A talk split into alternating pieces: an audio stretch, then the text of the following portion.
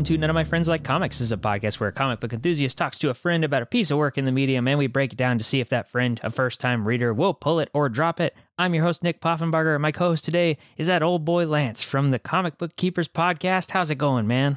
It's going great. Thanks for the re-invitation, Nick. Apparently, I didn't do too bad the last time. Oh, yeah, yeah. I was I was gonna say it's it's awesome to have you back. I, I think the the keen eared listeners will know that uh, Lance and I talked about the first Spider-Man Noir miniseries uh, from 2008. Um, that was all the way back on like it was in the 30s, I think. Episode 32, I think it was, because it was like one of the first ones of the new year. Uh, but yeah, oh, wow. so it's been it's been a little while since you've been on here. It has but, been, yeah.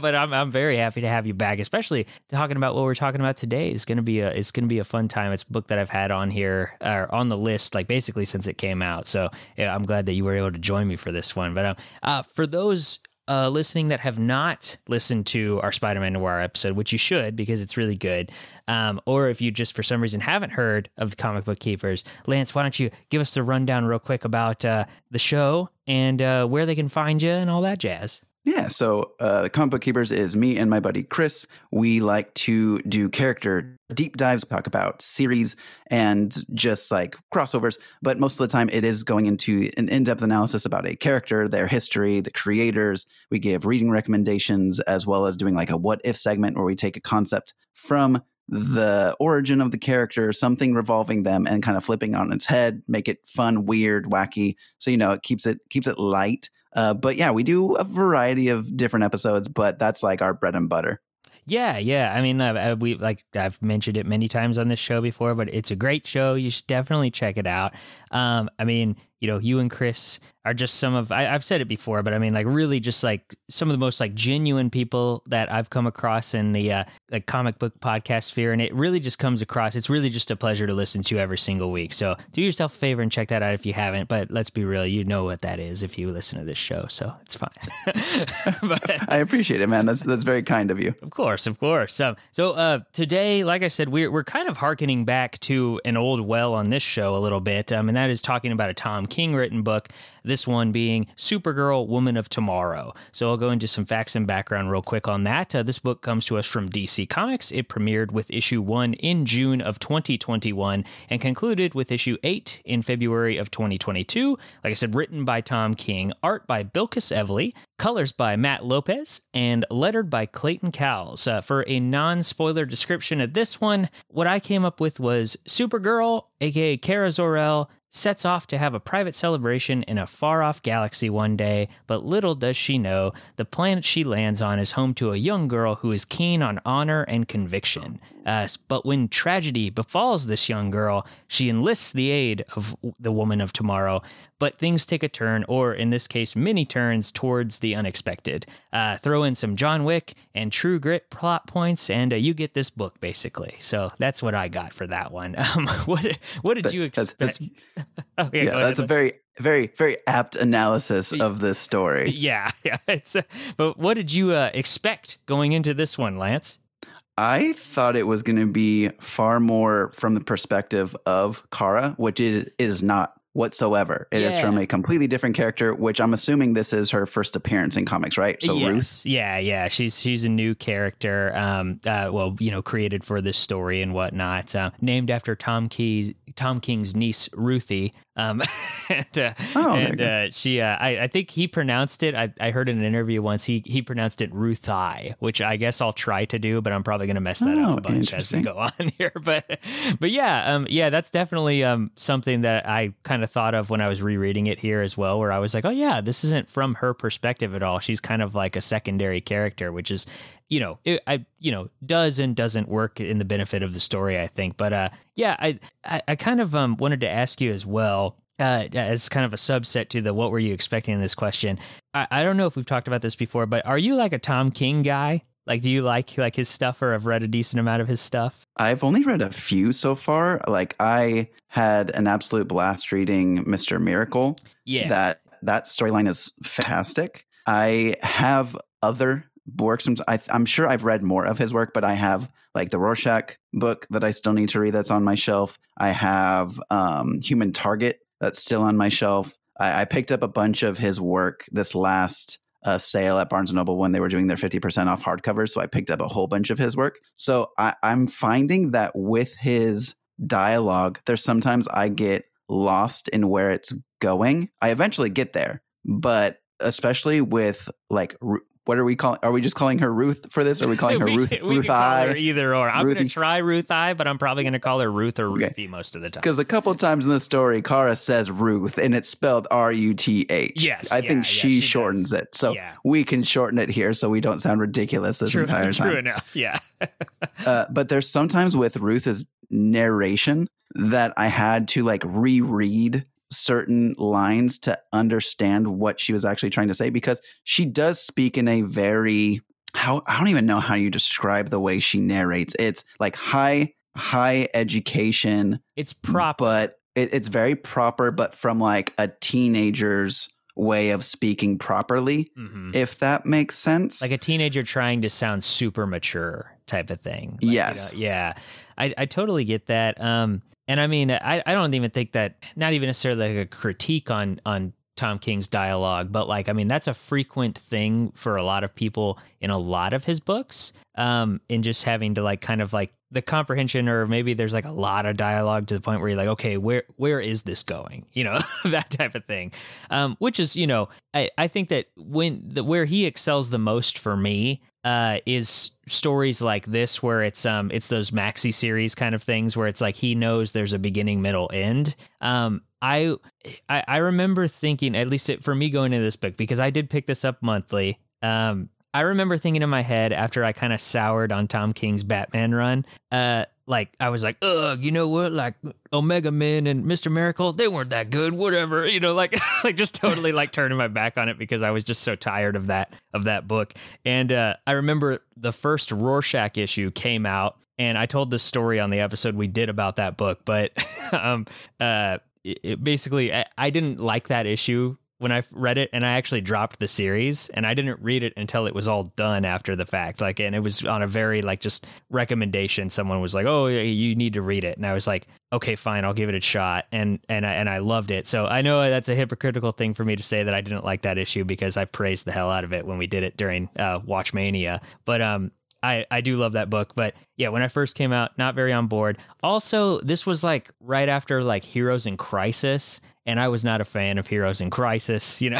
so so Tom Mhm, King yeah. had soured on me a bit at this point.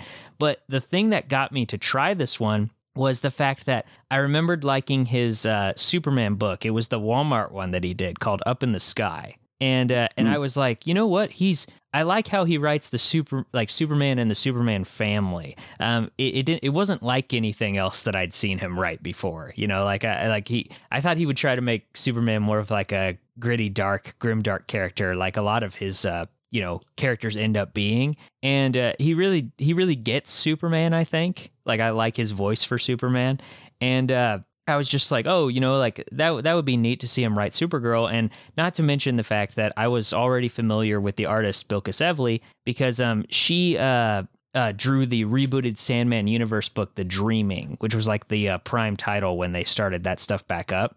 And I, as much as I like Si Spurrier, I wasn't huge on that book, but seeing her art, I was just like, it's phenomenal. Like it's just great. And it Yeah. fit, it fit that book so well too. So I was really curious to see what she would do on a more traditional superhero character like this. So I was like, oh, you know, and and yeah, I don't know. I, I, I that that was just me going into this one. Um, the other thing I wanted to ask you though too, uh, second part to this, uh, are you a Supergirl guy? Do you have much experience with Supergirl books? no. Okay okay. That's that's actually good because because I, I have something i want to talk to at the end once we get past all the story stuff. But uh, i was just wondering about that up top real quick because you know supergirl hey, as as well known of a character as she is fan base is like it's there but it's like it, it- there's there's not a lot. They're few and far between that, that you find of people No. who are like diehard supergirl readers you know so. Yeah, my knowledge of Supergirl fairly starts and stops with like Smallville version of Supergirl. There's not too much I've read from her. She's popped up in various storylines that I've read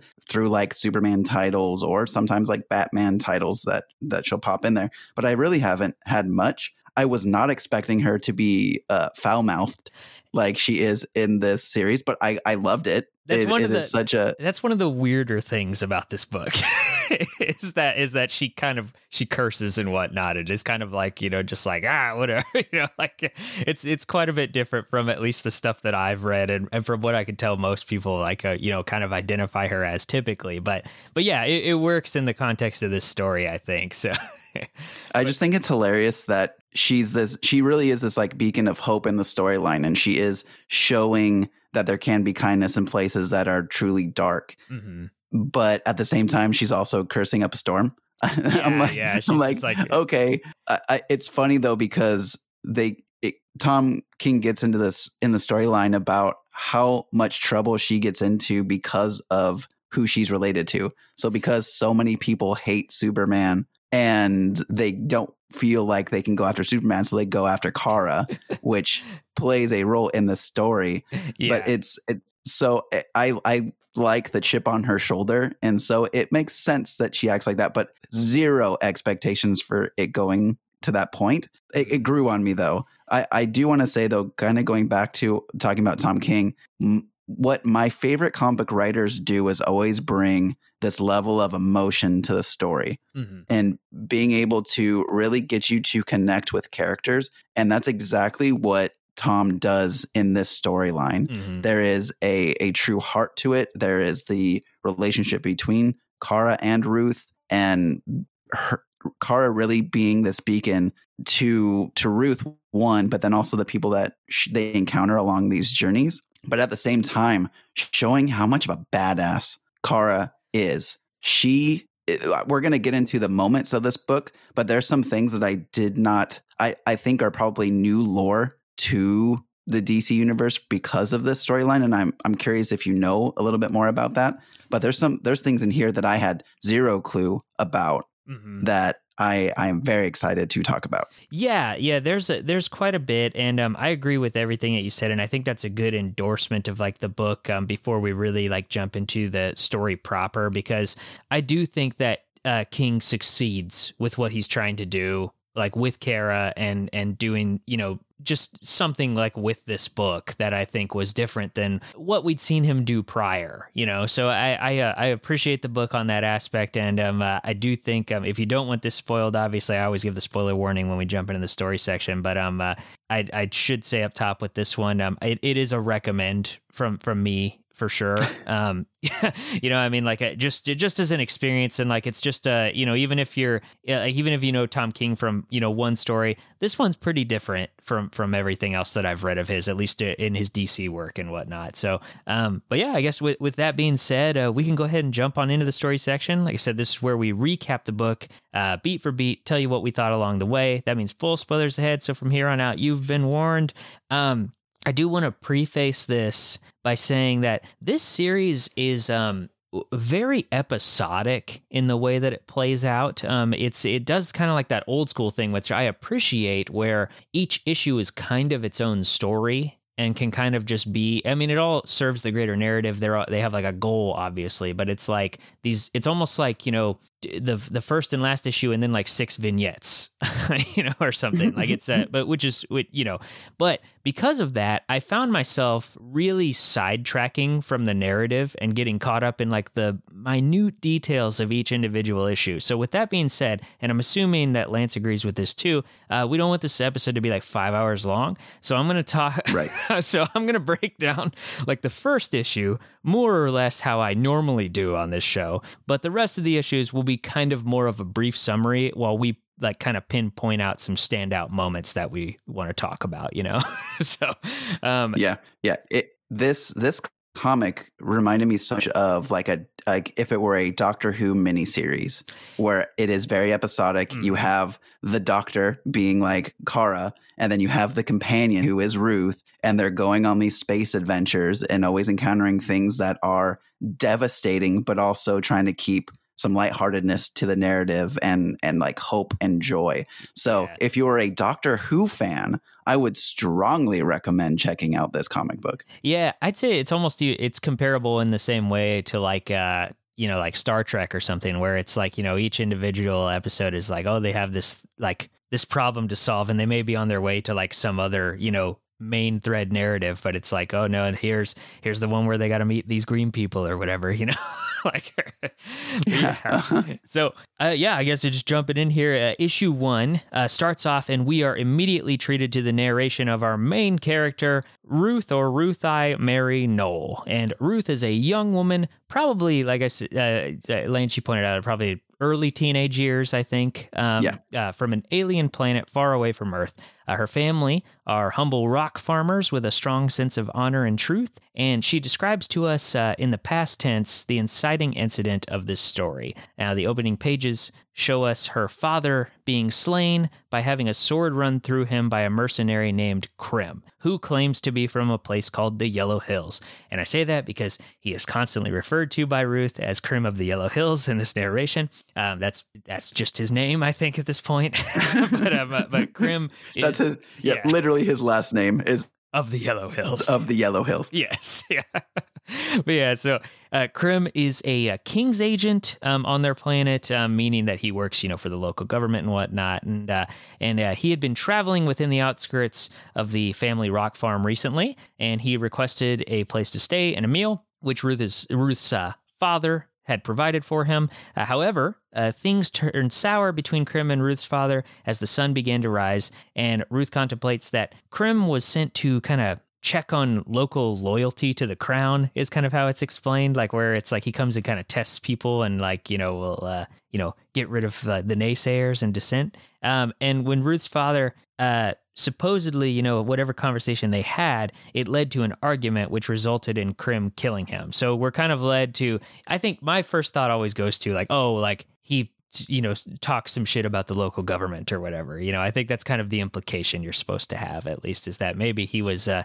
not happy with how things were being run. They seem like a corrupt planet or something you know? But um yeah even though ruth's far, uh, father was unarmed uh krim just you know runs him through leaves his sword in him Ruth finds her father, takes the blade out of him, and places it on her belt. She goes to tell her family, and uh, we see them. Uh, it kind of cuts a little forward, and uh, they're at like the dinner table, and all of her siblings are all like huffing and puffing, except for Ruth and her mom. Uh, for you see, Ruth is the youngest of like this horde of siblings. Uh, I mean, if you count them on the page, there's like ten of them. So it's like, but uh, uh, they, and they and they are all like you know at the dinner table like yelling and and you know shouting and stuff, and they're boasting about getting revenge and honor and you know like you know for doing it for their dad and whatever blah blah blah. But ruth knows like these to be just kind of tantrum level threats uh, nothing they will actually act on. And uh you know she loved her father deeply though and there's like no way like she cannot get this out of her. Like she she wants to seek revenge. And when everybody is asleep that night ruth had like you know heads out to attempt to head out at least and start her quest but she finds her mother sitting on the porch and i i really love this interaction between her and her mom um, because her mom essentially is like come on like why don't you sit around like your siblings and just kind of wait for justice and ruth basically says she doesn't believe in fairy tales so her mom is just like okay take your dad's horse good luck Yeah, it's like take your dad's horse. I don't like that horse. yeah yeah. And it was just like okay. Uh, but so yeah i mean like ruth just goes off. She rides into town and uh, hunts down the most like badass cell sword she can find. Um this it's this big hulking dude um uh, you know is sitting with her at this like bar and uh, she makes her pitch saying uh, she doesn't have a lot of money but krim's sword that she has is like a really fine blade so that would like pay for the job. Uh, the guy agrees and he takes the sword telling her that it will be done so she can just kind of go home but Ruth is like, that's not part of the deal. Like, I, I have to see it done. Uh, he tells her to go off again. Uh, but when she refuses to concede, he actually hits her to the ground. Like, she's like, you know, it just will not, you know, stop following him.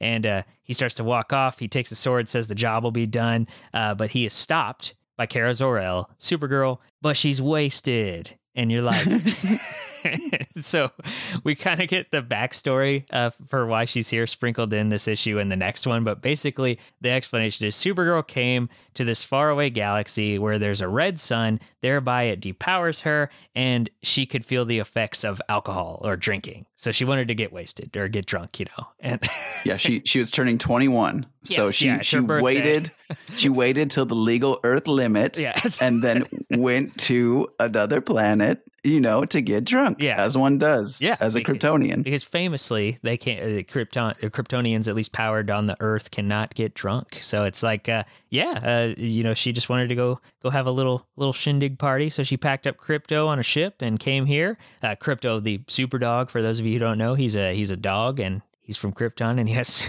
superpowers, and that's that's it. I don't know. But Have you seen Super Pets? Just watch Super Pets. Yeah, you learn see- about Krypto. Exactly. Yeah. But she ends up uh, beating this uh, sellsword guy up uh, when he won't back down. She takes the sword, but she promptly like just passes out. So Ruth actually tends to her, puts her up in a room, and when Supergirl wakes up the next morning, she is hungover, and Ruth is uh, almost immediately bombards her with the offer after thanking her for helping her last night. And I love her. I just got to quote what she says because she says, I am Ruth Mary Knoll, and I am witness to your skill and bravery. I would like to hire you to kill Krim of the Yellow Hills, the chesting king's agent, or the cheating king's agent who slew my father and left him in the dirt. Have you interest in such an arrangement? And I figure I could bring it up here. We already mentioned it, but uh, this is a pretty tame example. But Ruth talks like this the whole book. Like I said, The whole time. yeah, very proper and ever explaining. Uh, yeah, I don't know. What did you like? What was your honest opinion when you first like read it? What What did you think of how she speaks?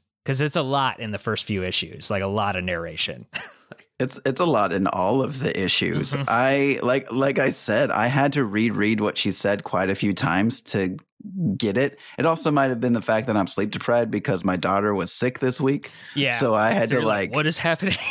I was I was functioning on like 15% mental capacity when I was reading this, so I might blame it on that. That's fair. but it it is harder to read because it is like so proper. yeah, But it, it I was worried in the beginning that it was going to annoy me, but as I got to know the character more, it just kind of flowed. Well- like once you understand the way she speaks, it, it goes a lot smoother. I kind of noticed too, like she, as the story goes on, and I realize this is her recounting it, like in, you know, from, you know, she talks about things in the past tense. So it's like she's talking to us from the now or the future or whatever. And I think that um, it changes though as the issues go on. Like she starts speaking a bit more regular fluent as the story goes on and maybe that's because her character opens up more but like in these first couple issues it very much reminds me of like how he wrote the vision family and stuff like that like very robotic very like you know just like you know spouting the information and the necessary text and like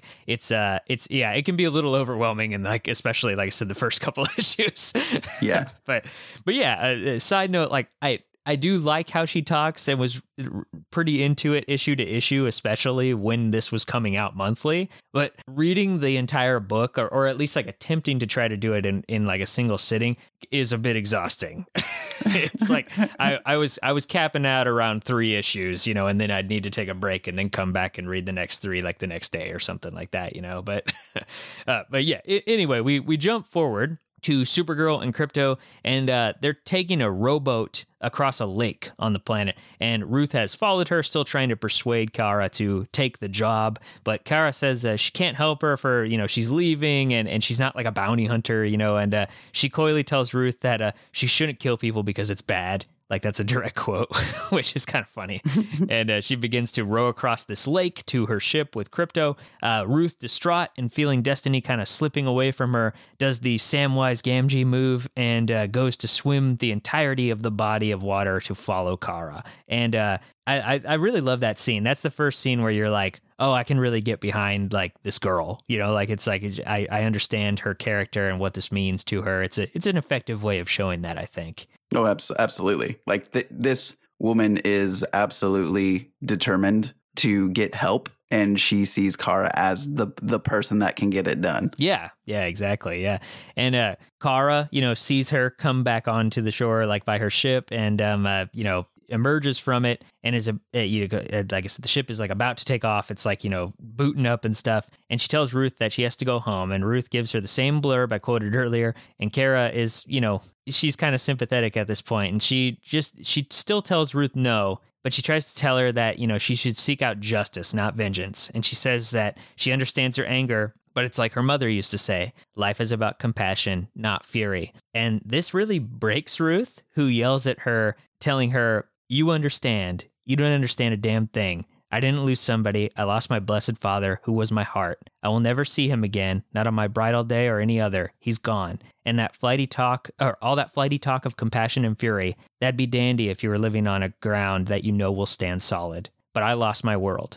And so before we get to the climax of like this first issue, I just have to say I love this interaction. Uh, it informs both of their characters really well, I think, and also very much so. It it also kind of made me think uh, about the fact that we haven't had a lot of, or at least I haven't read a lot of, like really great like father daughter stories in the last several years that I can really recall. You know, um, I I really like that aspect. It just feels like something you don't see as often. Um, and, uh, and, and I just love Ruth's, Ruth's character being so like dedicated to like her dad and her dad meeting so much to her. It was like, oh, that's, that's, that's nice. I like that, you know? Um, yeah, yeah, very heartwarming. Yeah, yeah. And it's like, yeah, her words, uh, you know, kind of, they start to trail off and she starts to cry. And Kara says to herself that she came here to forget about her own problems. And then she shot uh, through the chest with an arrow by Krim.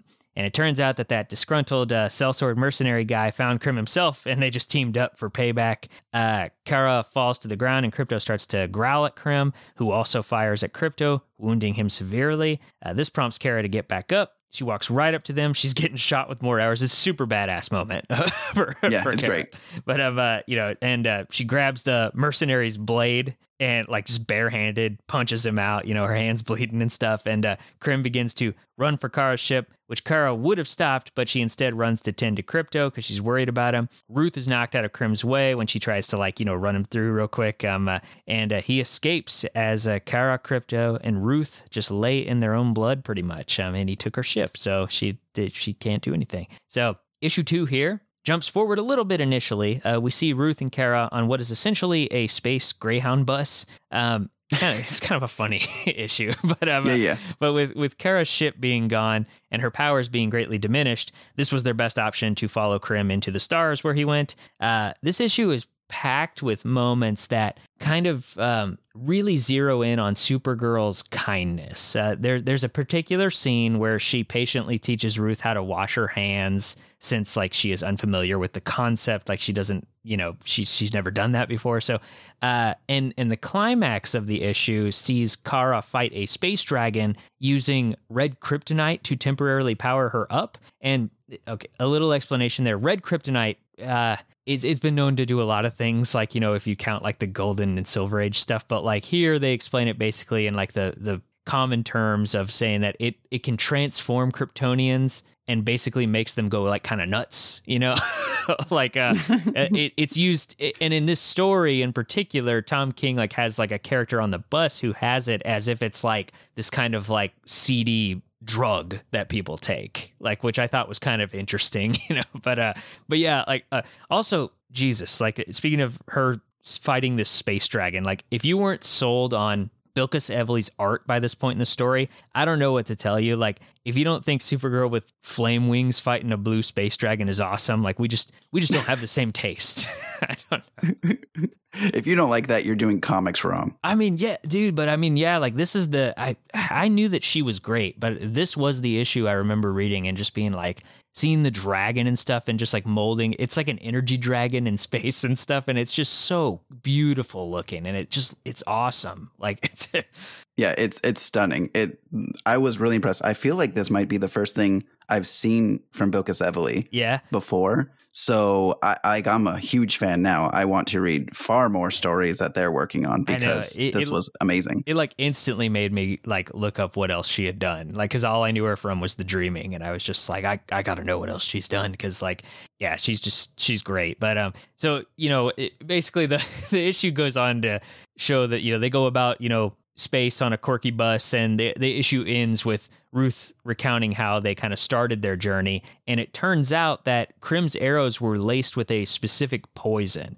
one that people can recover from relatively easy like people like you know hence kara Krypto however though is in bad shape and an antidote can't be made unless if the nice mender that they found on her planet can get a sample of the poison to you know create the antidote. Uh, so kara asks ruth if her offer still stood to hunt down and find Krim, and Ruth reiterates that she wants him dead, and Kara kind of reluctantly joins so that she can help Krypto. And uh, the third, uh, yeah, I mean that's that's pretty much that issue, you know, for the most part. But what'd Yeah. you think of that one? I, I enjoyed it. I like. I mean, space dragon fight. Yeah. super in. The- Oh, all- I was I was confused just because a lot of like the color schemes they tr- the comics tend to keep like in line. So at, at one point in the storyline, we're going to get to the point where there's a green sun, which is like kryptonite, and it's going to be doing a whole bunch of stuff. Whereas her being under the red sun takes away her powers, but then taking a red kryptonite pill like gave her all these extra powers. I was like, where was the continuity when all these decisions were being made about the red sun depowers but red kryptonite? Oh, that's the stuff that Yeah. you want to be taken. Let's I- get nuts. I have no idea. They, they like it, it's like I, I would hate to be like a long term Superman fan. Like if I was a fan of from like the golden age, like all the way now, because I'd just be like, all this information that I probably have and obsessively keep up with is totally useless because stories like this come out and just do whatever with them anyway. So it's like, who Right. cares? but yeah, at least Tom King bothers to actually sort of explain what he's using it for at this point. Right. there like you can't you can't take like kryptonite colors too seriously because I'm pretty sure that at one point in the comics there was pink kryptonite and pink kryptonite made Superman gay. Not Jesus kidding. Christ. Yeah, so Yeah, not so- the greatest story Yeah. to be told there. And and I just I had to double check it. And yeah, like pink kryptonite is a type of kryptonite that seemingly turns Kryptonians gay. So that story wouldn't be made today because yikes. Huh. I never knew that. That's insane. Yeah, not not great. That's insane, but Do it. somehow also not surprising with how much they've done with kryptonite. Yeah, they're, they're like, what else can we do with Yeah. this stuff? I don't know. this one does your taxes. Like I don't know, you know.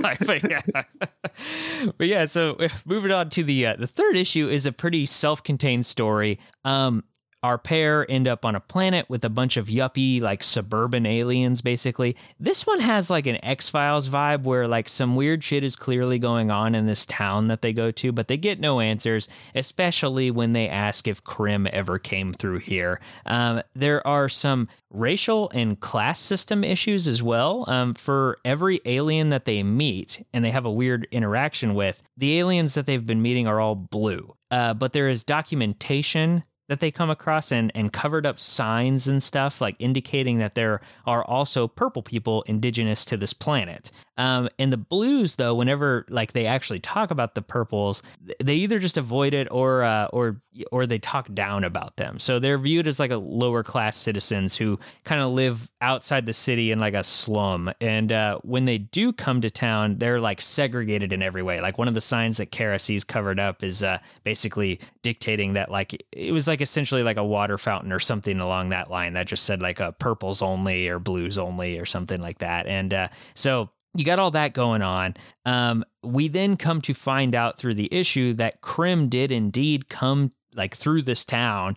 Uh, he was arrested, uh, you know, just for like fighting at a bar or something like that. And He uh, got drunk. yeah, yeah, and uh, and it, it basically so he's he's in prison by the local government until news of like some raiders comes in. Uh, basically, the aliens know that they don't stand a chance against these like raiders. Like you know, they're like these like professional like level like destructive pirates. Um, they're malicious, bloodthirsty assholes who just like to pillage places.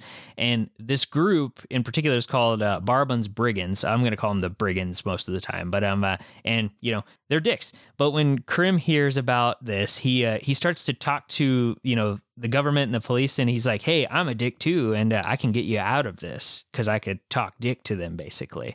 And uh, they trust him, and basically he helps broker a deal where the Blues offer up the Purple People's town as like eh, you, like if leave us alone, but you can have them type of thing, and and they just slaughter them all. And Kara is obviously taken back by the brutality, and this kind of opens Ruth's eyes to the true horrors of the universe. And uh, she ends the issue like just kind of freaked out. They're sitting there on like this like stoop, and uh, she tells Kara in a moment of realization, "It's too big. We're too small." And yeah, this one I think it's a very good issue. Um, sorry I skimmed it so much and didn't go super in depth because it's worth a read, but it- it's basically a whole other story within this story. Uh, what do you think of this one, Lance? I love this issue. This Yeah. issue was so great. I so once they start realizing something was going on because Kara's like using X-ray vision, she's seeing l- things that have been painted over that say basically say like no purples allowed, and so clearly there was another race at some point here. So Kara starts to fly around and she uses her X-ray, X-ray vision, and she finds out on the outskirts of the town the sign that says "Purple Purple Town." Mm. And in the narration, Ruth is like, and she kept digging, and then she found the bodies. And there's just mass grave. It's a huge mass grave with all the purple people, Yeah. which is what leads to the confrontation when Supergirl goes back to the town. She, I think it's the mayor. the mayor that guy. she- yeah. Yeah. Yeah. And and then he basically reveals all this information that Nick just relayed. Yeah, about So- Krim, and and t- so they know that he was indeed through there, and that's what happened. Right. And yeah. Now yeah, they have because the because the whole point of this of the brigands group is that they just love to cause absolute chaos and mayhem. They love to cause dread, terror, horror. And so when they go to a location, it's basically like they you either have to pay them an ungodly amount of money to move on to the next group or offer things up. And that's what happened. So these people offered up Purple Town as well as Krim being like, "Oh, I'm also love doing this stuff too. Let me join you and let's go kill a whole bunch of people on other planets too." yeah. Which is now where Krim is in the storyline. He's with the brigands. Yeah, so they're chasing basically a space pirate ship. it's like, Yep. uh, yeah, so uh, yeah, I, yeah, I think that the establishing of that um, is really well done in this issue. I also just, uh, I also just like the issue for its own kind of standalone story about you know Supergirl encountering like a problem like this. It's just, uh,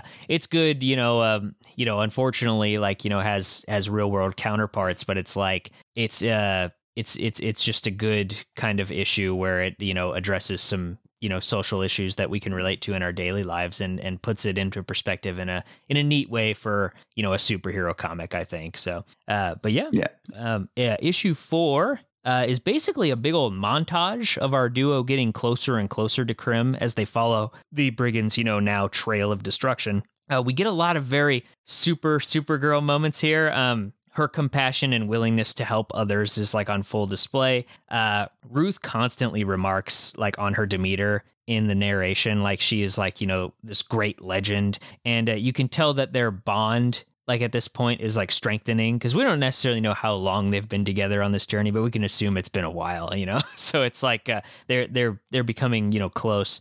Uh we see them help um you know just a couple of the examples of what they go through here but um uh, we see they help a uh, dying alien who was hurt by Krim by feeding him like basically in his uh, hospice care um after his friend was killed by Krim and stuff and my my favorite uh, moment is when Kara actually helps a poor old alien by quickly organizing and burying all of the uh, fallen people from his town. Um, which you know, and, and it's sad. Like at one point, you know, he's like, he's, he's like, I've I found out like I can find my daughter if I if I get through all these people, and uh, it's a really great moment. Um, where she kind of is just you know very respectful of of him and for what he's doing, and then like uh, but offers to help and and does it you know in a way that you know caused him a lot less grief, which is nice. So, uh, but yeah, yeah, I that go that moment really stands out because so he's obviously like doing one grave at a time, moving at the average speed of an individual. and he's like an older guy too, like Right. yeah, It, and the whole thing is, is he's doing it because he knows that his daughter's remains are in this field, but everything's so messed up that they aren't able to tell whose is what yeah, at all. And so Kara quickly like does the super speed thing, digs all the graves and puts everyone to rest, comes back and says, "Oh, by the way, I scanned your like DNA, yeah. So she earlier and yes, and so she had found his daughter and he's she's like, "I can do this next thing and then I can take you to her grave or if you want to go to her grave now, we can do that too." So there's there's just these layers of ways she's helping not only like the physical side of things to make burden a little bit less, she's also alleviating the emotional st- strain that people are going through Mhm. and being able to get closure. Yeah, yeah, it's it's a very sweet moment. Um, it's it's it's probably like my favorite, just straight up like Supergirl moment in the book. I think, but Yeah. uh, but yeah, um, uh, you know, they uh they eventually at one point after that uh, they end up on a planet that houses uh information that brings them uh, the closest they have been to catching up to Krim. And after basically bearing witness to what Krim and the brigands have done, Kara finally reaches a yellow sun and she soaks the energy to replenish her powers. And the issue ends with a uh, brief argument between Kara and Ruth. Um, Kara knows they are close to finding Krim, basically, probably going to be on the next planet. So she opts to send Ruth home at this point, and Ruth obviously opposes this and tells her that she can't treat her like a toddler. And she asks here uh, how old Kara was when she first saw terror. And Kara pauses and says that she was a girl, to which Ruth replies, You were a girl, fine. And what then am I? And without saying anything, Kara just puts Ruth on her back and they fly off. And it's like, it's Yeah. a very nice uh, character informed moment as well. Yeah, superpowered piggyback. Yeah, yeah. they do that a few times in this book, which is fun. Yeah. So uh, issue five, um, I think this may be my favorite issue. Um, it's fairly simple. Our duo catches up with Krim, but he has a plan for them. He uses a magical item called a Mordru globe. Um, so what is that? Uh, in the story, what they explain is uh, a it's a sphere that has the ability to transport anybody anywhere. Uh, so if you get it thrown at you, they can send you wherever they want, you know. And uh, the cost, though, the reason that these are so rare uh, is that to, in order to manifest that ability with the Mordru globe, the caster must have the blood of thousands on their hands, which Krim does, and he's one of the few that does. so it's Yeah. like, yeah, And it's not even it's not even the fact that you have to have the blood of thousands. It's you have to have you have to kill that many people with the intention of making a Mordru globe. Mm-hmm. Yeah, Like, you that's the whole thing. About it, like it, like it's it. Yeah, that's just yeah. So it's like he, he's obviously done even more than that, which is insane. But yeah, like uh, the Mordru globe is interesting too because Mordru is like an old school. I think maybe from the Golden Age. I think it's probably Silver Age character, but Mordru was like a sorcerer that fought like you know the, the super family and whatnot. And so I think this is like a this is some kind of reference, but I'm, I'm not Get a callback. yeah, yeah, but I'm not a thousand percent sure exactly. Maybe he's maybe he's referencing like an old ass issue I've never read. I don't know, but uh, but yeah. So basically, he catches Kara and Ruth off guard, throws the globe at them, and it takes them to a planet called Barenton. And speaking of references, what is Barenton? It's a manufactured planet that was made to trap Superman. And the catch, it orbits a green sun, which Lance was talking about earlier, which is sickening to Kryptonians because it's like kryptonite. I really love this pull from older continuity. Like, like Yes, it's just one of those same. old, like ridiculous Superman stories. But, but yeah, I, I, I love too how it's explained here that when Superman got trapped here, he said it was the closest to death that he ever felt, and he was only there for forty five minutes. Because the Justice League came and saved him. Yes, yeah. So this is a problem though, because as our duo lands there, the sun just came up. So they have at least 10 hours before Kara's abilities will resurface and they can leave if she survives through that. Um, so another problem is that the planet is filled with deadly dinosaurs. Like alien dinosaur creatures. And so most of the issue is Ruth protecting Kara from harm as she lays down in like a constant state of sickening pain, like coming in and out of sleep. Um, you know, like I said, as she comes like kind of in and out of consciousness, Ruth indulges in remembering a few instances where they were attacked, basically, and uh, she like fends off a beast by herself at first. Um, at one point, they get attacked by like uh, like vulture kind of uh, pterodactyls, and um, she like at the last minute is able to like wake Kara up and she like instantly just like eye lasers them and but is then like confused and passes back out and stuff. And uh then like well, uh, that that part is so funny because she like wakes up lasers and she's like, "Is that bird? Is that plane?" And then like passes back out again. yeah, yeah, yeah. it's pretty funny moment, but yeah, like then like you know they they make it through all that, and then right at sundown, a huge gross um like basically like alien T Rex um she uh, Ruth describes it as a leviathan, which is cool. but, uh, just comes for them. Uh, luckily though, the sun does go down, uh, and Kara zips into action, and she saves them both. Uh, I love this issue and how they like save each other a bunch of times. Um, just a great kind of it's it's the stop and rest moment that gives us more uh, character development. You know, it's uh, it's it's just some some good stuff. I don't know, but uh, they they fly off into the space uh, off into space. You know, as the issue ends, and uh, Kara says that Kara basically calls Superman Kal El a, a bitch for only lasting Yes. 45 minutes. Um, and this is kind of that moment you were talking about how she how she curses and whatnot. Uh, not sure that I I like crass Kara in this book as much as other versions, but I do like that line where she calls out Clark for, you know, just like not only lasting 45 minutes. I do think that's funny. But yeah, the crassness of Kara is is kind of shocking and just kind of Yeah. it does take me out every so often when it when it happens, you know. But uh but you know, it, it does work and and most of the time it will make me laugh at least. but Yeah, it, it is funny, but it definitely like it, it catches me off guard. Absolutely. F- Just for the the way I've always imagined the character being. Mhm. And honestly, the way she acts, it catches me off guard. But it's probably the whole point of why Tom King in, included it is because he wants you to be shocked by her attitude. Like she Yeah. she's this rounded character. She's not just this image of a perfect being. She's going to have flaws, and one of her flaws is she curses up a storm. Yeah, and well, and I think I think it's just one of the examples of I think I think sort of like his mission statement for this was, hey, you know, like Supergirl has been reinterpreted so many times, it's never consistent and it never lasts. Let's actually try something that like really differentiates her from Clark or makes her her own thing a bit more. And I, and I don't think it's a bad way to go about it. You know, it's it's just like we were saying, it's just it's a little jarring at first when, when you know what Yeah. you know about her, you know, beforehand. But um, but yeah, uh, so going on to uh, issue six now. Um, issue six is sort of like a retcon origin issue for Kara. Uh, we see the destruction of Krypton and Argo City, um, but the the issue kind of in Ruth's uh, narration it kind of has like a mission statement where it's like you know about the destruction of Krypton, but now we're seeing it from her view, kind of like the first time thing, you know. So, uh, oh, and I guess I should say I just said Argo City, like everyone knows what that is, but uh, Argo City is um uh, is a planet on Krypton that you know Kara and uh, her parents lived on, and um, how they kind of figured out how there would still be another Kryptonian back in you know the crazy golden age stuff um they said oh well actually when krypton blew up uh argo city just kind of was still together and her father was so smart and a great scientist he built a dome over it so they could survive and float through for a while until eventually that city also blew up but they sent Kara away in a rocket, much like her cousin.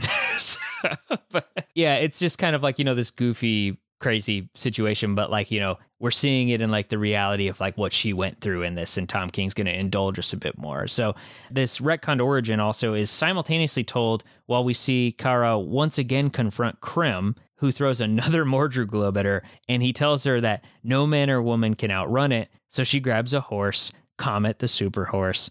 Now, that's another super old poll. This is a Silver Age character. There's two versions of, of Comet. Uh, the original used to be a centaur who was accidentally turned full horse by Circe, the goddess. Uh, the second is a guy who can shapeshift and is then cursed to be only a horse for a while. and and he loves Kara and stuff. I know it's it like sorry to skim, but just go with it. anyway, so ba- basically he's a horse that flies through space. But uh Kara tells Comet to take them to the end of the universe and then a little further as the Mordru globe flies after them. And uh, the modern day story that whole thing, you know, is told in all these like crazy cool splash pages and stuff. And uh, it ends when Comet and Kara get to the end of the universe and they enter this white abyss, which is like just black and white like pages, and it's re- it looks really cool when she It looks great. yeah, Loved it. like it's uh, and uh, it basically the Mordru globe for whatever reason in this realm it just stops, like it can't seem to move, and she just kind of pops it like a bubble, like rendering it useless. And uh, in the flashback, we see all of the trauma and the hardships that she endured as Krypton died. And uh, she mentions how, like specifically, I don't know if they ever put an exact age on it, but she said that she was 14 when she had to watch Mhm. her entire race die, including her own mother. And you know, through all the solutions, because like they're panicking because the city underneath, like the rubble, is kryptonite, so it's like it's poisoning them, even though they're like found a way to s- kind of survive. Like it's it's like they're all gonna die anyway. So you know, she works tirelessly following her scientist father instructions to try and save as many people as they could. But there was really like at the end of the day, no helping anybody survive. Um, if they if they weren't killed on Krypton, they were poisoned by radiation as Argo City floated through space. Uh, so her father eventually opted to salvage some of the materials that they have in the city, and he could put it together for to make a rocket for one person like you know, so Kara would be saved because she had yet to fall to any of the poisoning. Um, everybody else kind of just died out, and she was sent to Earth where her baby cousin landed. And the issue then ends with Supergirl and Ruth confronting Krim.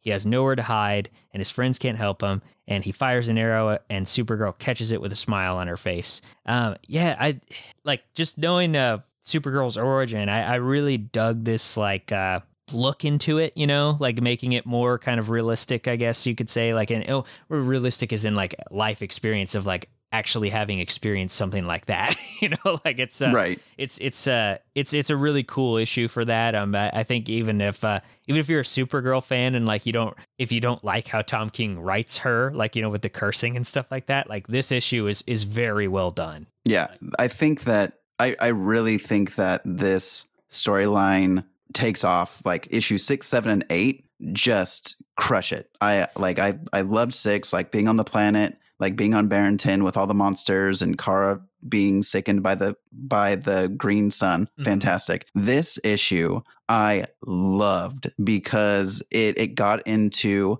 where I thought, like even in my own mind, was that Krypton blew up, it was done immediately. Mm-hmm. But now we get this perspective from Kara saying Krypton didn't just blow up in a day. It like died over time. So they get into this dome. There's the, like you mentioned, the floor is poisoning them. So Kara has witnessed the destruction of the majority of Krypton. There's only a few people left. They're being poisoned by mm, where they're standing. And so they start to build this floor with uh, like was it iron was lead uh, lead, lead, yeah, yeah, okay yeah. yeah. so they're using lead to basically hammer down into the floor so that people won't get sick anymore mm. and kara kept going she at one point she was the only one that was able to keep going and again she's a teenager and she's like no i have to keep going so that just shows her perseverance mm-hmm.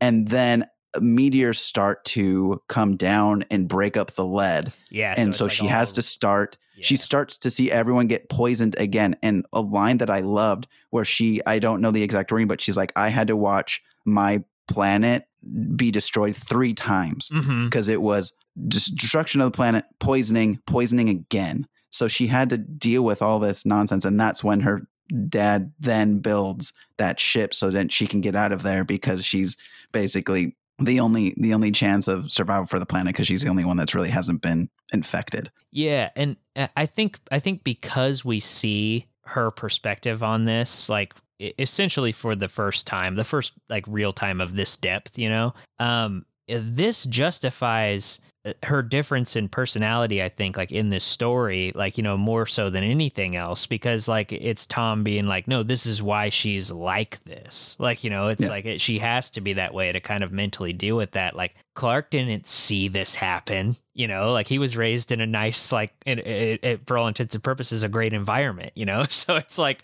it's uh you know he didn't go through this. And uh and that is something that like they've played with before in like regular continuity over the years even in the last like 20 I'd say more so than before. But like it it never comes off as more than like just like a snide comment from her or like a moment where they're trying to get Supergirl over. Like it's like oh look how look how badass she is. Like she did go through worse. But they never really go into that or show it. And all they really do is just like say give her a moment where it's like oh look at her beat up a bunch of people and she's she's awesome too or whatever. And it's like this is like no like it, like this really delves into it and i really appreciate that a lot. So. yeah. One, one thing i did want to bring up that i completely forgot. I took a screenshot of it but yeah. i think there's a piece of it missing. Maybe it's over here. But there's when it's ruth that's talking about like the true power of kara and what it is it's like she talks about her restraint so, yeah. like in at this point, Ruth says, "You see, what is not well understood about the daughter of Krypton is that her power was not one of action, but one of restraint, endurance, and passion. She did not choose to fire a beam from her eyes, or have breath of ice, or run faster than a speeding bullet." No, she held back her heat vision to look you in the face. She warmed her breath to converse with you. She slowed herself to walk by your side. Every moment of every day, she suppressed the forces churning inside of her. Wow, that is amazing Yeah. narration. I love that descriptor. Yeah, it's like because I mean they, they I mean that is that's something that they like to do with super characters, and I always really like that. Like obviously I've I've read more Superman stories than I have Supergirl, but like there's always those moments where it's like yeah, it's like you know he has to be really delicate to like pick up a cup or whatever, you know, or Yeah. something like that. Like it's or yeah. uh, same thing with Flash. Like like Flash going slow is almost like agonizing for him to like live at a human's pace. Yeah, I, I like those. I like those uh, moments for like you know, especially these like just crazy powered beings who like you know it makes them more endearing because it's like oh they're like they're constantly trying like that's that's how much that's how good of a person they are how much self control they have you know and stuff and it's uh yeah I did I, I really dug that descriptor as well it was really cool but yeah so jumping to old issue seven the penultimate issue uh, is uh, I think this one's really cool because um it constantly jumps between uh, two kind of simultaneous events. Uh, we see that Ruth, Supergirl, and Comet successfully apprehended Krim at the end of the last issue, but he hasn't given up the secrets of the poison that he used so that they can go and save Krypto. So they have him alive. Uh, the brigands actually follow on their insane, like, pirate spaceship. We got to talk about this design real quick because holy shit, it's so cool. Like, just like So great. wooden spikes and crazy gleaming weaponry like riding the blackness of space and it's like it's a full page spread when you first see it and it's just like god it, it looks it looks great The fantastic space pirate design. yes it's it's it's incredible but, but yeah like uh basically uh the the brigands we we discover they they have an honor code among each other so you know they're like oh if one of us gets captured like we go full force and and go after them so they're they're trying to come and save Krim uh so one side of the story is Supergirl confronting them like right outside the atmosphere of the planet that they landed on. Um, the other is Ruth down by a cove with Comet guarding Krim, who was bound to a tree and gagged. Uh, Ruth actually, through like a series of thoughts and conversation with Comet, uh, manipulates Comet into letting her take Krim's gag out. Uh, kind of creating a tense conversation where he openly admits that her father actually never spoke ill of like their home kingdom or anything like that. Um, he actually defended its honor to Krim, but when Krim's insecurities kind of came out in that conversation, he couldn't stand the thought of some peasant rock farmer just thinking that he was better than him. So that's why he uh, gutted him, basically. Uh, what'd you Yeah. think of this reveal? I think Krim has a Napoleon complex. He definitely does, yeah. But it's like it's it. I I don't know why because I mean like even rereading it this time, like I I had already read the story, but I forgot that little detail. Like it, and when I read the first issue, I was like, oh uh, yeah, maybe he he like talked crap on the king or whatever. I don't remember. And then I was like, oh no, he was like a he was like a good faithful guy. like you know, it's just like uh, Krim's even a a bigger piece of shit apparently. Yeah, he's even worse than what you thought previously. He's horrible. Yeah. And so, you know, at, at this point, you know, after he tells Ruth that, he, he just, you know, continues to insult her and berate her, like saying basically she's weak for being sentimental and for being a girl. Uh, he remarks on how either like, he's like, look, this is going to play out one of two ways. Either my pirate friends are going to save me or Supergirl will defeat them, but that's fine because she doesn't kill people. Like, I got nothing to worry about, you know? And, uh, up in the sky, we see Supergirl fights this like brutal battle that actually has her on the ropes. Uh, the brigands actually get her in on these kryptonite laced chains, and they obtained like a bullet sized amount that they're gonna like shoot at her and kill her. And uh, in their reveling, Supergirl like starts talking, and uh, it, they think it's just like insane nonsense because she's not like responding appropriately to whatever they're saying. And it turns out though she's actually talking to Comet uh, telling him not to come save her. And but back down on the beach, Comet is freaking out because he's hearing her talk, and Ruth convinces him that uh, she's like, "I won't do anything to Krim. Uh, uh, uh, you know, you can go help Kara." And uh, as the issue ends, she thinks about how guilty she feels for lying to him, and she draws her sword while staring at the defenseless Krim. It's pretty pretty awesome ending to that issue, I think. But Yeah, yeah, it's great. She's- yeah. uh, what was the line she said? She's like, "You don't feel great about lying to a horse, but you get over it pretty fast." Yeah, yeah, yeah. She was like, it's it makes you feel much worse than you would think, or something like that. But yeah, but yeah, like so. The eighth and final issue uh, picks up right there. Uh, Ruth holds the sword to Krim's throat. They spar with words for a while, and Ruth decides uh, this is kind of an unjust thing. Uh, she is uh, she's not an executioner. Uh, she wants to best him basically in an honorable way. So she cuts him free and places the sword like that they have, you know, they only got the one sword in the ground at equal distance between them. So then they both go for it. Krim actually gets the sword, but he dives at it to do so. So using like everything that she's learned, Ruth basically beats the hell out of him. Like, like she just starts Yeah. kicking. His She kicks him in the face. yeah, and like, and it, she outsmarts him with every move, and uh, she gains the sword back, you know. And uh, up on the ship, Comet arrives with an angry, explosive attack on the pirates. Uh, he takes the bullet, the kryptonite bullet for Kara, and he inexplicably turns into a man and collapses, Yes. dying. Uh, so that's what I was talking about earlier with um, Comet being uh, a man, a shapeshifter man, sometimes cursed to be a horse. That's the version that they're going with in this one, uh, Right. But uh, how which is interesting because- when that happened. Oh, oh, I I literally was like, oh no, Comet, and I was like, oh, Comet, what is, What is happening, happening? to you?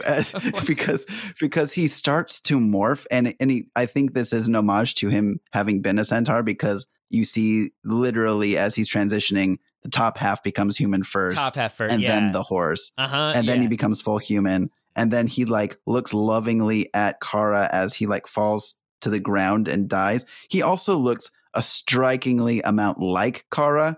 It, Yeah. it is like if you if you look at this panel, it looks like she's looking in the mirror of a male version of herself. yeah, no, no, I, I totally get that. They have very similar designs. Of, uh, I, I think, oh, man, I, I didn't really know this until this series came out. You know, like I, I, I, have like a vague thing where I remember looking up like all the super pets at one point, and I remember Comet the horse, and I remember there being a blurb that I read, and the only thing I knew was Comet the horse was also a guy and it loved Kara. And I was like, that's weird. And I never looked into it ever again. And, like, and so and so and so I didn't know anything like really about Comet, you know. And so like when he showed up here, I was like, oh, that's a fun reference. It's nice that they have the horse. But then he like actually turns into a dude. and I was like, oh my God. I was like, they're going full fledged with it. like, you know, but but I remember reading this issue and being like, what is happening until she explains it later, obviously. But yeah, I was like, I was, he's a dude apparently. But yeah, so, uh, but you know, Comet uh, dying, sacrificing himself for Kara, uh, she gets so distraught with rage and sadness that she just wrecks the chains and the pirates along with them. Uh, and then we cut back onto the shore, and Ruth recites a speech that a speech she had been thinking up the entire trip to tell Krim. Uh, and basically, I won't quote the whole thing because it's really long, but it's uh, it tells the story of you know her father and how honorable he was, how great he was, even in his simple life, and how much of a difference he made for her. And Krim is, you know, ever ever the worst, and uh, he tries to tear her words down, but they have no effect on her. She just keeps talking like as if he's not saying anything to her, and uh, he is, you know, beaten and bloody, now kneeling before her. She raises the sword, but she can't do it. Uh, she tries over and over again, can't bring herself to cut through him. And she openly says, like, something's wrong with me, and asks out loud why she can't kill him. And then Supergirl appears above her with Comet's human body in her arms. And she says that maybe Ruth just needs some assistance. And Ruth asks who the body is, and she says it's Comet. Explains, you know, he was a, cursed horseman who was in love with her, blah blah blah, Silver Age nonsense, you know. But um, uh, she, but she, but she says the pirates were, you know, kind of scared off for now. They retreated, uh, but Krim has to pay. Supergirl then angrily takes the sword and raises it, telling Ruth that they don't need him. Uh, Krypto is actually going to be fine. And she took Ruth on this entire journey because she needed her to, uh, or have her experience uh, the lesson of revenge not being the answer firsthand. Um, because she could see that you know something as simple as Kara just telling Ruthie that like you know killing's wrong and it it, it wouldn't work on her and like you know her her rage fueled mind and uh but through this whole ordeal Supergirl has kind of come undone through the events of this book. And uh, she thinks that Ruth didn't learn the lesson and she's sort of I guess having like a crisis of faith is what it seems like she's having. And uh, she thinks like of all the death and destruction that they've seen, like following the brigands and uh, her memories of Krypton slowly dying, like, you know, her friend Comet dying and, and something just kind of has to give. And Ruth steps up though, saying that uh, she did learn the lesson and she shouts it at her a bunch of times. And uh, she recounts everything that she was taught by Kara on their journey. She gives a long, impassioned speech that ends by basically telling Kara that There has already been so much death. There's no need for more. And I still, uh, wait, what? Oh, instead, what the universe needs are the legends of the righteous Supergirl she has come to know and love and admire through their journey together. And she holds Kara's hand to bring the sword down and away from Krim, and she says that they must now find a just punishment for him and bury Comet and go see Krypto. And Kara kind of sadly looks at the ground and tells Ruth, Ruth, it's too big, we're too small, just like they did on the uh, the sad issue issue three. Um, and with that, uh, we cut to the epilogue of the book, where an elderly Ruth is sitting at her homestead, like her mom was at the beginning of the story, and uh, we see a not necessarily older because she's Kryptonian, but um, slightly more uh, mature-looking Kara shows up with Krypto. She's she's more fancy dressed, I think. She she's got a bob haircut Yeah, now. yeah. That's how you know she's older. yeah, and her suit's like fancier looking. but um, uh, you know, she shows up with Krypto, and they go out to the field where her father was slain by Krim. Supergirl comments on uh, the book that Ruth wrote about their adventures, and Ruth mentions how it embellished in some lies, and uh, we it's the implication that the book we've been reading and the narration is from that book. the whole time. Uh, they open up a portal to the Phantom Zone at this point, and an old Krim is released through there. Uh, having spent several hundred years, he is now remorseful and I guess reformed. I mean, like he's, you know, he, he regrets everything he did and has spent all that time kind of repenting. And uh, he thanks Supergirl and he sees Ruth, begins to apologize, and says that he's thought of nothing but her, but she quickly just hits him across the face, leaves him in the dirt, knocked out. Ruth, Krypto, and Kara then go their own ways, and the narration from Ruth's book ends the series by giving the false ending, which tells how Supergirl actually killed Krim on that beach. And that is the end of Supergirl, Woman of Tomorrow. That it is. So what an interesting ending. Yeah, yeah. I guess we could talk about the ending first. I mean, like, I got a couple of uh, prompt things, just uh, mostly just about you know the writing and the art, like we normally do. But i'm uh, yeah, what'd you think of the of the ending? Like I I liked the the misdirection in the beginning because it starts by saying that Kara kills Krim before Ruth can get an answer of why he killed her father. Uh huh. But then in this final issue, Ruth kind of talks about like the nature of Kara and how she's like this beacon, all, all those types of things. But then, but then, why write in the book that she kills Krim if if she also wants people to know of like the nature of Supergirl? That part was kind of like confusing to me. Yeah, yeah. It's it's a little strange, and the explanation they kind of give in this last issue is that they didn't want the um uh pirates to like catch on to like what actually happened or something like that. Like it was it was something weird about like it because she says something about how like let him like she's an old lady and she's like let him come now like I don't care like I'll beat the hell out of him or whatever you know. But but uh, but there was some convoluted uh, like you know kind of hand wave like oh no, they did that. She she wrote the false thing so that they could do this X Y and Z or whatever. But Right. Uh, but but then they also said though that if they had killed him then they would try and get revenge anyway. So she basically said that Kara so maybe the the brigands still went after Kara but then left Ruth alone? Maybe, yeah. I mean, like, I, I think maybe it's just something like that. I'm not really sure. Yeah, I, I guess they would have it out more for Kara in particular than anything, like you know. but, but yeah, I, I don't know. I think that the ending is is fun. It's kind of It unexpected. Uh, you know, there's it has some good cathartic release, like with you know the the conclusion. Um, and yeah, I mean, like it's very much you know like Tom King like advertised this book before it came out as like you know it's Supergirl, but it's like a a space western, and I'm like, yeah, it, it feels like that, you know. So I mean, and that's a cool genre and a cool idea. So, uh, we, we, speaking of, um, uh, we we talked a bit about Tom King uh, beforehand uh, when we got before we got into the story and uh, kind of his writing styles. Um, how does this one uh, stack up to your expectations? Like, uh, does it, uh, you know, I'm, I guess I'm curious if it stacks up to what you've read so far of his. Like it's it's been consistent. Like I've liked both of the storylines that I've read. Like if you if you include like a strong emotional undertone in your narrative, I am going to like your comic. That's what I connect to in stories. So if the if I continue to read stories from Tom King and they continue to have that in them, I'm going to enjoy them. I I really enjoy Kara in this story. Mm-hmm. I think there's some great because I do like Doctor Who, so the feel of Doctor Who throughout the storyline fit very much in my wheelhouse. Yeah, yeah, And I can totally but- see that. yeah, yeah, but, but yeah, absolutely consistent so far, consistent. And I still, like I mentioned, I still have Rorschach that I want to read. I still have um, what was the other one I mentioned? Uh, Oh, uh, oh, did you say uh, which one? Um, is it Strange Adventures or uh, no. I, oh, what? It's the. I said it in the beginning. How come I can't remember it? Whatever. You people listening will know what I said in the beginning because Yeah, for yeah, some no, reason fine. my brain escapes me now. As the night goes on, diminishing return for oh, that's my my faculties.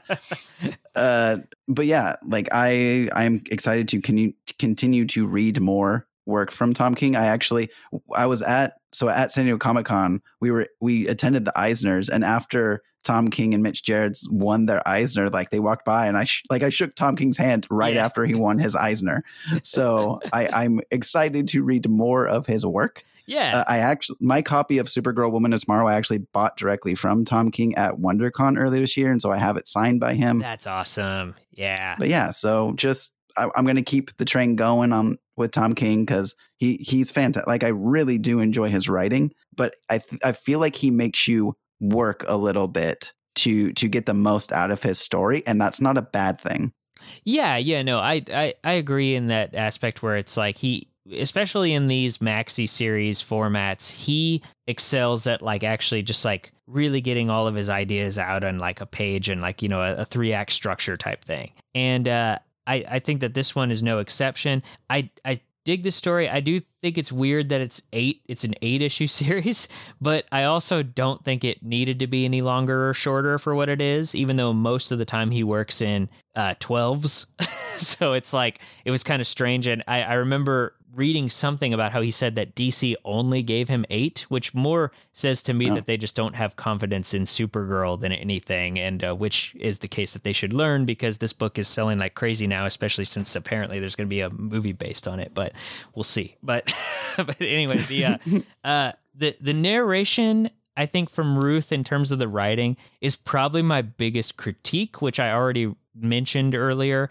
Uh, it gets more streamlined, I feel like, as the story goes on, but it can be a challenge if you're trying to read multiple issues at a time. I definitely had fonder memories of reading this when it was issue to issue, uh, just because, like, you know, once a month I was like, I felt like I was getting this whole complete thing in, you know, 28 pages. But reading it all together, it's like, it's like, oh, this, this is a lot to start at first, which we Yeah. already mentioned. But um, I I guess The Human Target. The Human Human, Target, Target, yeah, was Human Target. the other book I was thinking of. Human Target is great. Um, it might be one of my favorite things. I don't know. I need to reread Rorschach again. I haven't read it since we did the episode, but that is like that blew me the hell away. I, I was going to say when you mentioned that you had Rorschach, I was like, be prepared for a very dark story, but it's great. Yes. it's Super excited. it's it's surprisingly like amazing. I, I I really dig it. If I ever get if I ever meet Tom King again, I met him once, and uh, it was before Rorschach ever came out or anything. But I would definitely have him sign that issue one that I didn't like at first. So it's but, uh, but yeah, but I I think. Uh, uh, let's uh, let's go ahead. We can move on and, and do to um. Uh, I, I forget. Did you say you hadn't read anything with Bilquis Evely's art yet, right? I have not, I had not. No. Okay, so I, I just have to say, if it wasn't relevant from what we said during the issue breakdowns and whatnot, like I think that the art by Bill Evely is insanely brilliant, detailed, and it fits the atmosphere of this book in such a perfect way. It's like it's like her and Lopes, the colorist, because he has big pre- credit on this as well. Um, it's like they heard space western and they were like, "We got this, easy." Done. yeah, like uh, Assignment understood. yeah, I don't know. I just uh, I I couldn't imagine. I know this is a stereotypical thing to say about like you know, re- especially revered comic runs, but like it's like I couldn't imagine anyone else doing it. I couldn't picture this with different art and like having it be as as great and effective as it is. You know, like it just just doesn't work without that no, art. that there there is a, a definite tone that the art brings to the story, and it, and it matches exactly what Tom King writes perfectly. But there's just this like stoic strength that Kara has the entire time, and like her facial expressions, and just the like the dynamic settings and her movement, and like when Kara is performing an act of strength or using one of her abilities, you you like feel it coming off of the page. It's not just there. Like you experience it, which is a really cool element of reading the story. I very much agree. Yeah, it's a, every you feel every movement, like all the motions, even even the the smaller like moments where the quieter like moments where it's like Ruth and her having a conversation. It's like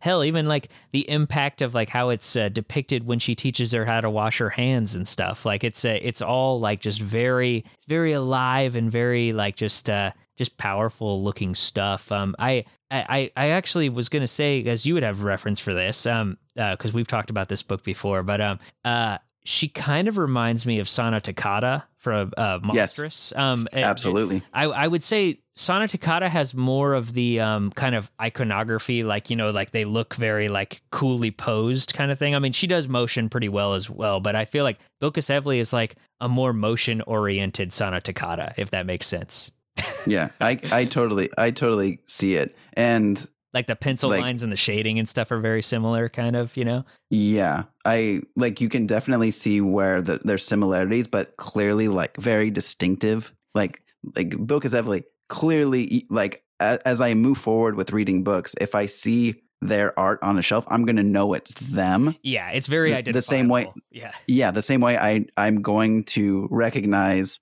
um Sana Takeda, yeah. or or seeing like Stephanie Hans, or th- there's just something that's so clear about it, and that's that's one of the other like not influences I want to say, but like the like the space dragon mm-hmm. page two, like that that time there, and I like I don't see Stephanie Hans there, but I, in my head, you know, there's just some artists where you're like, oh man, like this this type of page I could totally see also being done by another artist. It's not you're not like, oh, this looks like this artist. It's like, oh, like this has the same feel I get when I look at art from this other artist. It's more of a feeling rather than just being like, because none of these artists look exactly the same. Everyone has their unique, it, your, yeah, their unique like, way of of storytelling. But you can see where like, oh, this this artist reminds me of this one, and I don't I feel like sometimes people take that as a negative, but at this point we're we're not trying to like compare the artist, but we're trying to just say oh, I love this art. It also reminds me of this other art that I also really love. Yeah, I was going to say when you're pointing it out to uh, stuff that like you think is great, like I don't think you could take that as a, a, a, negative at all, you know. And and not to mention like you know we're talking about the same medium here, like you know multiple people who do comic art, they're going to use a lot of similar techniques if they're great, you know. like I mean, so it's a it's it it totally makes sense that you know it, it could evoke, but I do agree. I think Bilquis Evely has a clearly defined identity in terms of, of her art and whatnot. So I mean, like it's not like you know, oh, like it just it's just a, a ripoff of you know whoever, but like it's uh it it just with Sana's work like on Monstress and stuff. I that was like the closest thing my brain associated to it, you know, in terms of yeah. looking at it. Like, but yeah, um, uh, so I, I do want to say okay in, in, a more general sentiment before we get to the end here. Um, uh, I'm going to give my biggest compliment and my biggest complaint about this book from the normal perspective, just for it being a Supergirl book.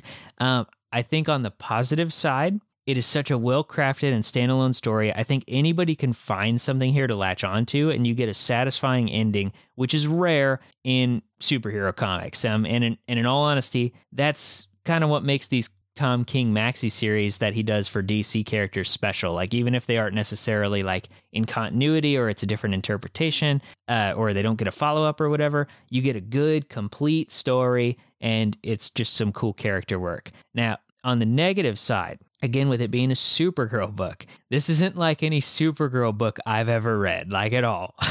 like like like yes, there are a lot of cool old school continuity pulls, you know, that are fun and interesting. You know, you got the the Mordru globe, the comet, you know, all that stuff. But but this version of Kara, and I mentioned this before, doesn't really act like any version that I've come to know, and I think that there's positive and negative to that. Uh, you know, because again, Kara's an ever changing character. They never seem to really know what they're doing with her, like at any given time. And honestly, I'm more familiar with like the Matrix Goop version Supergirl that Peter David wrote in the 90s. if you're talking like quantity of issues that I've read of Supergirl, that's the most I've read.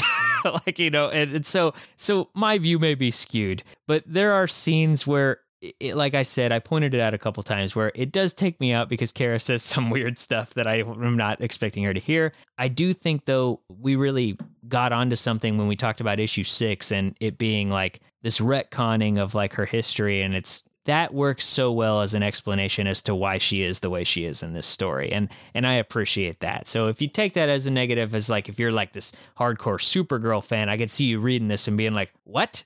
you know, but but you kind of have to like take it as its own thing. Like most Tom King maxi series, you know, they they kind of work in their own bubble the best, I think. Yeah, I totally get that. Yeah. But yeah, um I said, you know, it doesn't take away from this story like if you just read it with tunnel vision. It's just something I noticed rereading it this time around. Uh, but yeah, uh, Lance, did you did you have anything before uh, ask you the old big question? No, I, th- I think I, I hit all of my bullet points that I wrote down that I wanted to include. Nice, yes. I think we did a pretty thorough job, so I think I think we're good to go. But um, that just leaves the the big one. Uh, so Supergirl Woman of Tomorrow, Lance, is that a pull or a drop for you? Uh, definitely a pull. I think everybody should read this book. It's super fun and heartbreaking at times, and I think is a fantastic depiction of who Kara is Mm-hmm. and why she is the way she is. Like you just mentioned, that that origin retcon, like mind blown when I read that. I loved it instantly. This will forever be like the origin in my mind for Kara. It will not change Yeah. ever. So I. I it's think the best when one. Exactly, I, I think when when a comic can make you cement an idea for a character in your mind of how you see them, it is a successful story very much. so. and and this is like this is how I'm going to envision Kara moving forward in all of comics. Whether that is a good thing or a bad thing for whoever else writes Kara, because if they're not the same, I'm going to judge them. Yeah, I I would like to see this version kind of go forward in like you know the the modern continuity comics and whatnot. Just because I mean I feel like this is kind of like it was like a needed revamp. Even if I like those old stories that I've read, like you know I'm like man they, they should differentiate Kara more and, they, and she should have more of the chip on her shoulder stuff. Like you know and actually have it be relevant, not just be like a cool line that she has. You know like it's a Right. I, I dig that. Yeah. Well, I'm glad you enjoyed it, man. I'm, I'm glad I got to got to talk this one with you. Like I said, it's a it's a cool book, and I'm glad I you know this is my excuse to go back to it. So that was fun. Yeah. Thanks for forcing me to read a book that's been on my shelf that I've been needing to read for months. Helping you now and catch up. finally got to it. See, we're Yeah, help, we're helping people catch up here. That's good. the ever expanding shelf is a struggle and I need more time in the day to read everything that I buy. Dude, same here, man. That's the that's the problem. That's the that's the worst problem to have. Yeah. I th- I thought moving more towards collected editions versus single issues would be the way to go. You're like, you know, I, I'm not worrying about picking up the issues every single week for everything. So that means I'm going to have more time to read the collected edition. No, the collected editions are so much longer. Yeah, yeah, it's like it's like no, I just need to set a, a, a week away for this now. Like it's like yeah, I totally get that, man. I, I've been trying to cull my pull list a bit lately, and like you know, reading less issues weekly and trying to catch up on all the collections I buy and stuff. But like it's it's it, I'm slowly making some progress, but it's a it's a, it's a challenge. It's a challenge. yes. Not the worst It's- challenge to have, I guess, but No, an embarrassment of riches, but the the overwhelming amount of riches can be a drowning Exactly. Yes. well, there you have it, everybody. Uh, thank you for listening today. If you uh, want to support this podcast, please check out our Patreon at patreon.com slash none of my friends like comics. Uh, you can follow the show on Twitter at no comic friends for updates. Email the show at none of my friends like comics at gmail.com. And uh, if you have a question or comment, uh, mark it okay to air. We'll read it on the air.